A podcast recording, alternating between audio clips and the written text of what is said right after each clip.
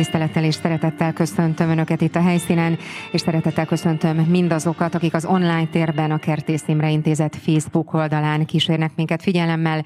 A Pilinszki 100 programsorozat egyik záró eseményén, amelyen a Magyar Nemzeti Bank Pilinszki János megnevezéssel 10 ezer forint névértékű ezüst és 2000 forintos címletű színes fém emlékérmét bocsát ki a költőszületésének centenáriuma alkalmából. Az emlékérmét Pelc Balázs szobrászművész tervezte, amelyhez a tematikai szakértő hátteret a Petőfi Irodalmi Múzeum biztosította. Az elkészült érmék kibocsátására pedig a mai napon itt a Kertész Imre Intézet épületében kerül sor. Szabó Anett vagyok a mai rendezvény moderátora. A mai záró eseményünk nyitányaként kérem hallgassák meg Bach Édur Gavot en Rondó és Jig című művét Banda Ádám hegedű művész előadásában.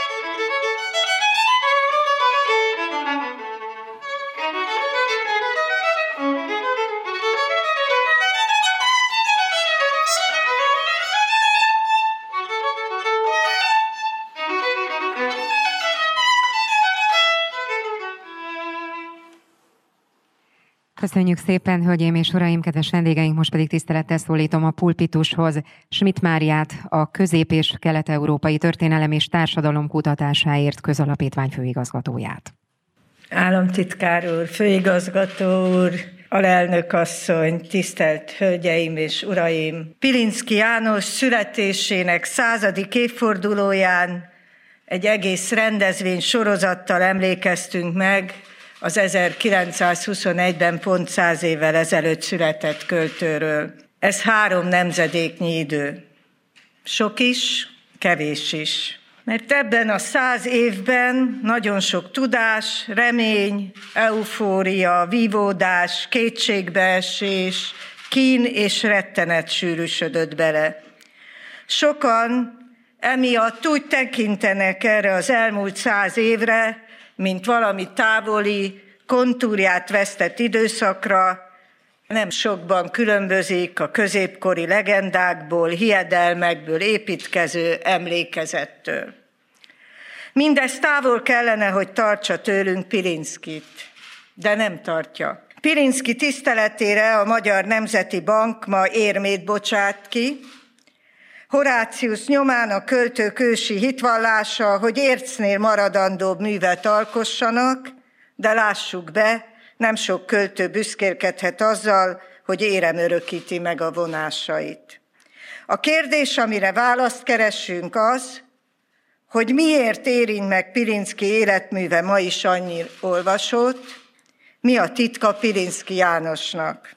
Kedves barátaim, a válasz szerintem az, hogy Pirinszki nem akar bennünket megtéveszteni. Őszinte. Olykor kiméletlenül az. Nem akar hamis vigaszt nyújtani. Számomra ez Pirinszki János titka.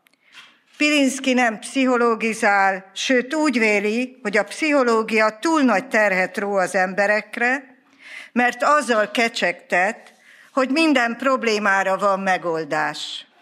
Ő ezzel szemben úgy vélte, nem problémák vannak, hanem tragédiák, és nem megoldásokra van szükségünk, hanem írgalomra. Hogy miért érint meg Pirinszki költészete ma is annyi szívet? Hát ezért. Azért, mert nem beszél félre sem versben, sem prózában. Kedves barátaim, könnyű dolgunk volt, amikor útjára indítottuk a Pirinszki 100 program sorozatunkat.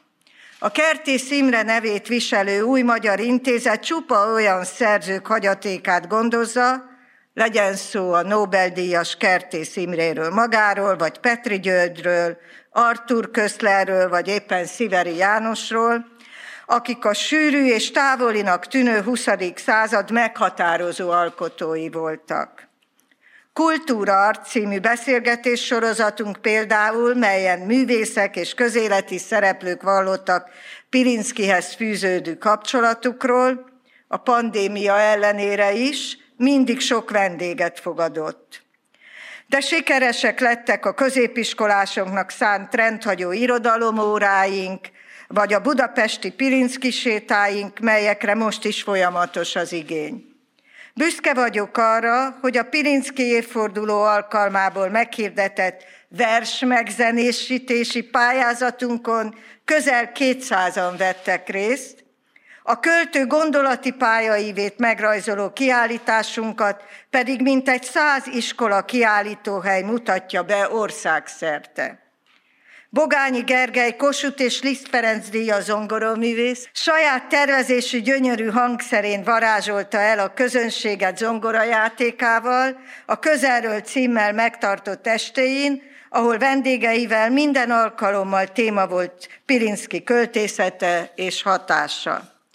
Külön öröm, hogy Pirinszki János kevéssé ismert fényképeiből a műcsarnokkal együttműködésben az esetlegesség rétegei címmel létrehozhattuk az eddigi legtöbb Pirinszki készítette fotót bemutató tárlatot.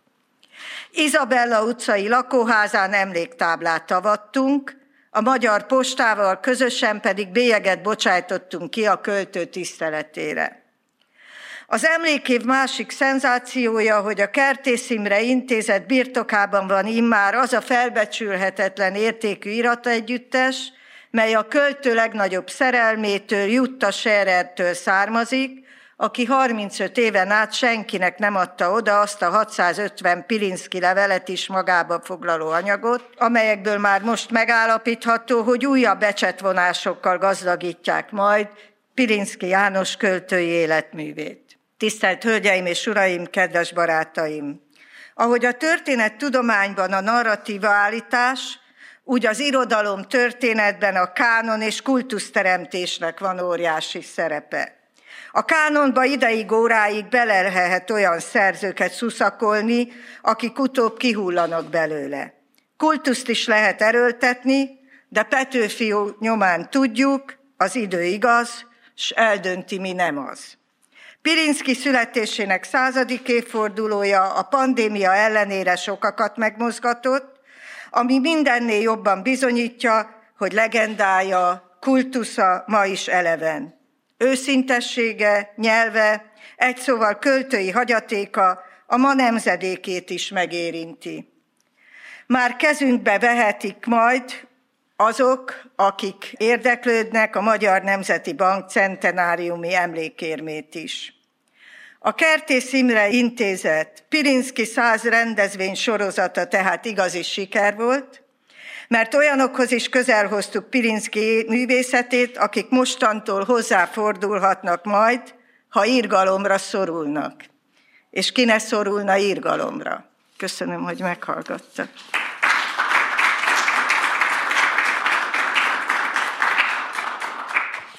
Köszönjük szépen főigazgatóasszony gondolatait, és most pedig tisztelettel felkérem Demeter Szilárdot, a Pilinszki emlékérmék előkészítésében tematikai szakértőként résztvevő Petőfi Irodalmi Múzeum főigazgatóját tartsa meg beszédét.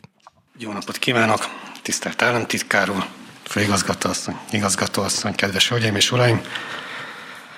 Az, hogy ma itt vagyunk a Magyar Nemzeti Bank Pilinszki emlékérmének kibocsátásán, egy dolgot biztosan jelent, hogy Pilinszki János a magyar géniuszok közé tartozott.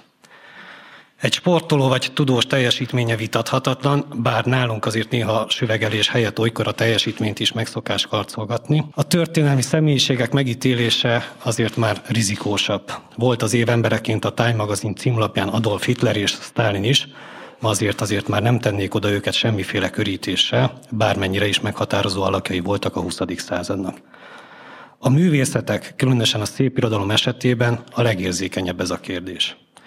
Tudunk olyan életében körülrajongott alkotókról, akiket haláluk után öt perccel még az életrajz íróik is elfelejtettek, aztán vannak olyanok, akik koruk hatalmasságaitól a tiltott, vagy esetleg a tűrt szerepet kapják, mint Pilinszki János de akiket az olvasók emlékezetet és szeretete megtart. Kiállják az idő próbáját, ez a legnehezebb próbatétel. Nem beszéltünk össze főigazgató asszonyal, ő is ugyanezeket a gondolatokat mondta. Legalább ketten azt gondoljuk, azt jelenti, hogy legalább valószínűleg igaz.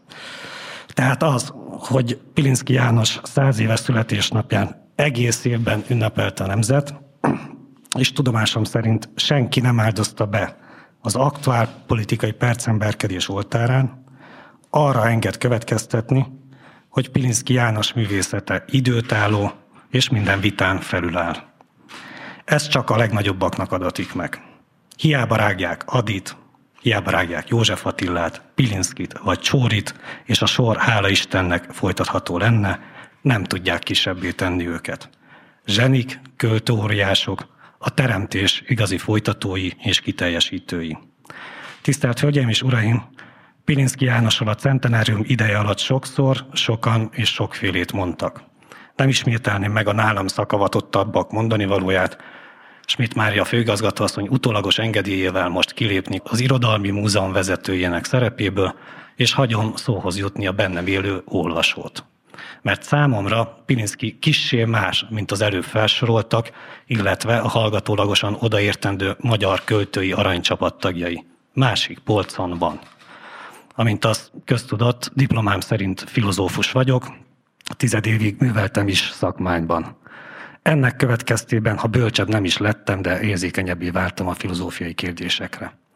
A kilóra mért akadémizmus világából kicsekkolva ma már így néz ki a világ megértéséhez gondolatmankóként összerendezett könyvespolcom, Szent Biblia, Platón összes, Szent Ágoston, Ludwig Wittgenstein, Rainer Maria Rilke és Pilinszki János összes versei.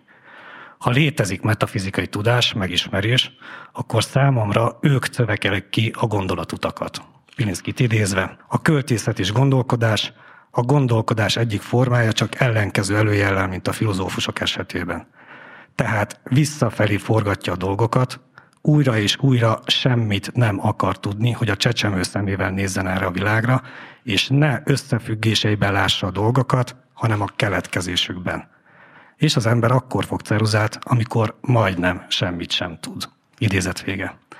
Ez a mondhatni paradicsomi állapot az, amikor az ember a centrumba helyezkedik vissza, levetkőzi az alter deus, vagyis a másik Isten gőgét. Ezzel kapcsolatban idézném költőnk egyik agyunkoptatott, de ettől még érvényes tételmondatát. A világban élő ember nem láthatja Istent. Az Istenben élő ember tisztán látja a világot. Idézet vége. Pilinszki János költészetével Isten közelbe emel bennünket. És bár legtöbbször nem tudunk úgy nézni, mint Pilinszki, de ha olvassuk, akkor tudunk látni az ő szemével. Olvassuk tehát Pilinszkit a következő száz és ezer évben is, olyan kincsünk az ő művészete, amely soha nem fogy el. Köszönöm a megtisztelő figyelmüket.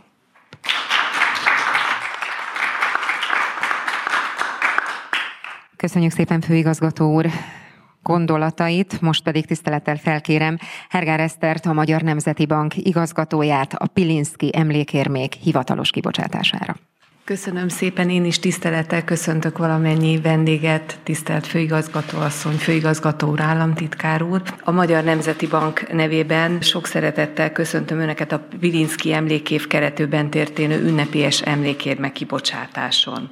A Magyar Nemzeti Bank számára megtisztelő, hogy egyik alapfeladatának teljesítésével törvényes fizetőeszköz kibocsátásával hívhatja fel a figyelmet a 20. század egyik legjelentősebb magyar költőjére. A jegybank számára fontos az értékkörzés, a figyelemfelkeltés és az ismeretterjesztés kulturális missziója, éppen ezért 1968 óta rendszeresen bocsát ki emlékérméket az ország különböző kulturális, történelmi eseményei évfordulói kapcsán. A holnapi napon, november 27-én lesz Pilinszki János születésének századik évfordulója.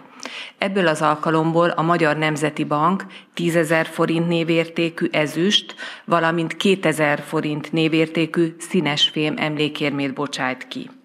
Az emlékérmék ugyanúgy törvényes fizetőeszköznek minősülnek, ugyanakkor nem javasoljuk a forgalomban lévő használatát, hiszen elsősorban ezeknek a szerepe a figyelemfelhívás, az ismeretterjesztés és az értékteremtés. Az ezüst és színesfém emlékérmék érmeképileg szinte azonosak, mindkettőjük tervezője, ahogy elhangzott már, Pelc Barázs szobrászművész. A tervezési munkák kapcsán én is szeretném köszönetemet kifejezni főigazgató úrnak, hiszen értékes segítséget kaptunk önöktől. Elsőként engedjék meg, hogy bemutassam az emlékérme előlapját. Itt egy szélfutta füves tájon kopárfát láthatunk, háttérben a felkelő nappal, amely egy tágra nyílt szem kinagyított szivárványhártyájára emlékeztet. Itt az emlékérmeképet Pilinszki János Apokrif című versének hangsúlyos motivuma ihlette. Pilinszki világkép nagy, összefoglaló verséből idézek, és látni fogjuk a kelő napot, mint tébolyult pupilla, néma és mint figyelő vadállat oly nyugodt.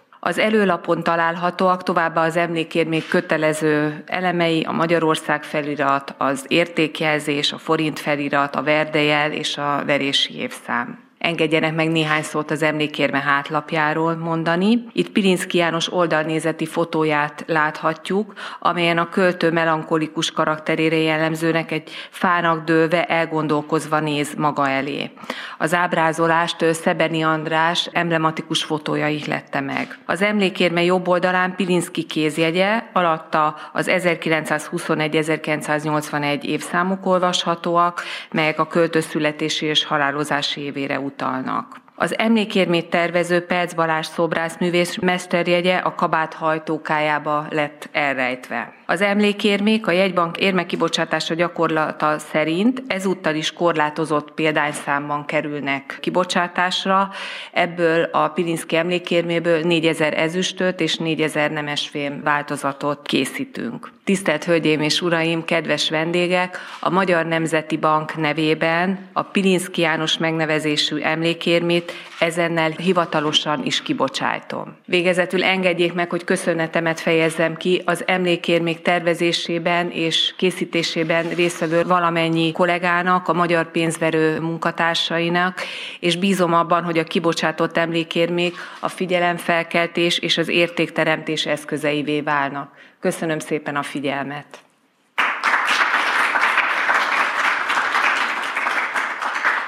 Köszönöm szépen én is, most pedig, kedves vendégeink, a Pilinszki emlékérmék első tisztelet példányainak az átadása következik, amelyhez ismét felkérem Hergár Eszter igazgatóasszonyt, aki az érmét elsőként Schmidt Mária főigazgatóasszonynak adja át, illetve Demeter Szilárd főigazgató úrnak, Szabó Tamásnak a Kertész Imre Intézet programigazgatójának, és Pelc Balázsnak az emlékérmék tervezőjének.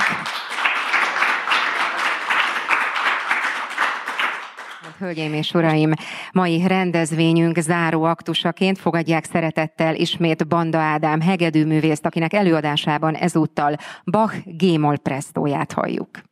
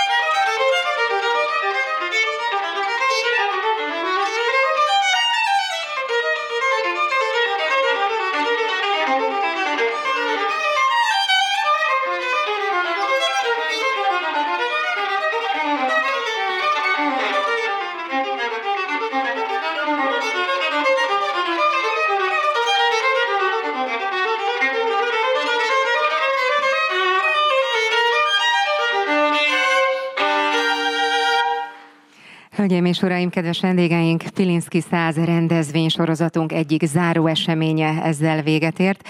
Köszönöm kitüntető figyelmüket, amely nem csupán a mai eseményt, a Pilinszki János emlékérmék kibocsátását, hanem az elmúlt csak nem egy évet, a Pilinszki emlékév valamennyi programját figyelemmel kísérték. További szép napot kívánok, viszontlátásra!